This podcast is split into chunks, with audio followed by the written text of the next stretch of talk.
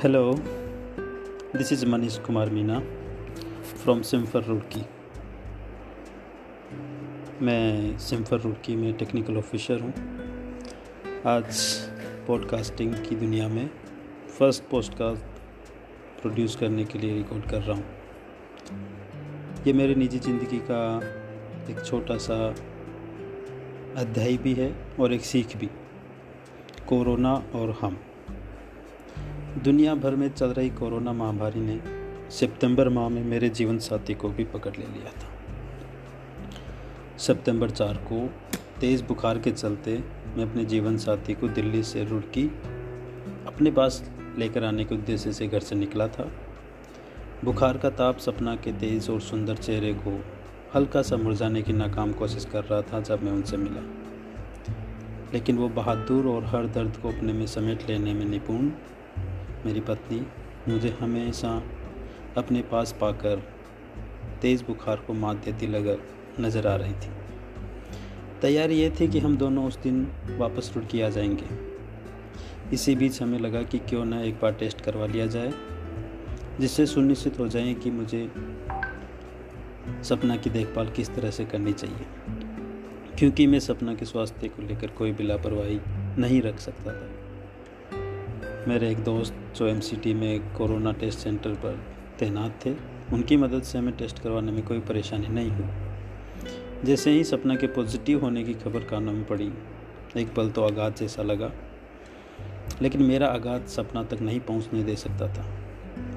चार सितंबर की वो दोपहर हम दोनों के लिए बहुत बड़ी परीक्षा की घड़ी लेके आई थी। सपना भी सहम गई थी, मैं भी मन ही मन उदास था। जीवन में पहली बार एहसास हुआ सपना पहली बार लाचार महसूस कर रही थी। न वो मुझे गले लगा पा रही थी, ना कुछ ज़्यादा बोल पा रही थी। मेरा भी वही हाल था। ऐसे वक्त में जिस विश्वास और उम्मीद से वो मुझे देख रही थी, उसको शब्दों में बयान नहीं कर सकता। लेकिन उसकी उस नज़र का असर मुझ पर जो हुआ, वो मेरे लिए उस वक्त संजीवनी जैसा था। और उसी से मुझे ताकत मिली कि मैं ये दौर भी निकल जाएगा। सपना फिर से स्वस्थ होकर मेरे साथ होगी बस ज़रूरत थी सपना का साथ देने की, धीरज के साथ सकारात्मक माहौल की, कोरोना को हराने के लिए उपयोगी और ज़रूरी खान पान और निरंतर देखभाल की। टेस्ट टेस्ट सेंटर से निकलकर हम सपना के रूम पहुँचे। वहाँ मकान मालिक को सारी बात बताई। उनका सहयोग इतना अच्छा रहा कि मानो आधी लड़ाई तो हमने जीत ही ली। घर के खाने का प्रबंधन उन्होंने किया।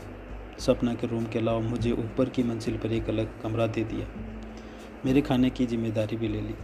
दिल्ली जैसे शहर में इस तरह के लोग मिलना भी सौभाग्य रहा मेरा और सपना का। हम घर वालों की तरफ़ से भी मानसिक सपोर्ट मिल रहा था। इस बीच मैंने सपना के लिए ज़रूरी और डॉक्टर द्वारा सोझाई, दवाई और उपकरण की व्यवस्था कर ली थी। उनका स्वास्थ्य मध्यम बना हुआ था।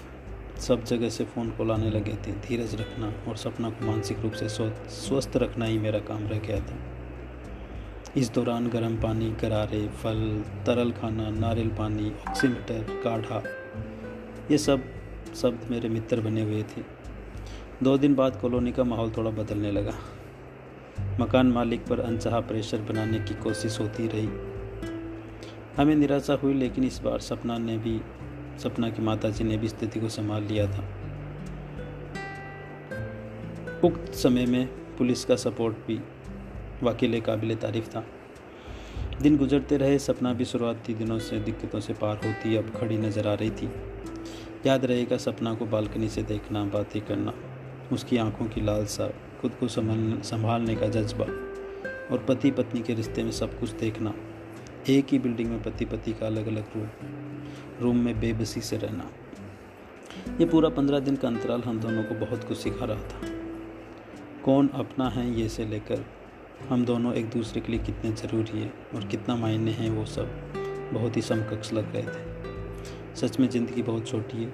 हमें जीवन में इस मानवता के लिए, समाज के लिए भी जीना चाहिए, तभी आपका जीवन याद रखा जा सकता है। इस पूरी लड़ाई में सही मायनों में मैं और सपना अपने दोनों परिवारों की नज़दीकी और अपनत्व को समझ पाए। मेरे माता पिता बहनों, मित्रों, सपना के माता पिता और भाई का अपमानापन मैं कभी नहीं भूल पाऊँगा। कुछ उपयोगी सुझाव को कोरोना पीड़ित हो जाने पर भयभीत नहीं हो।